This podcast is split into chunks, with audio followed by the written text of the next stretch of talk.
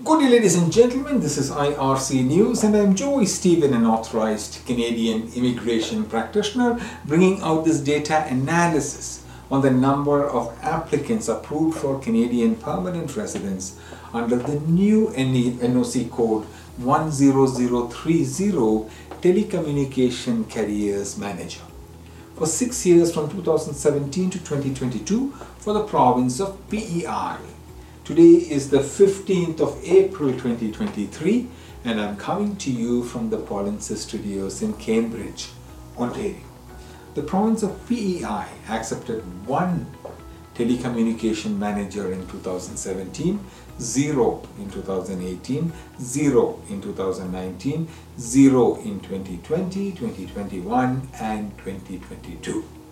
We are discussing figures for NOC code 10030 Telecommunications Carriers Manager.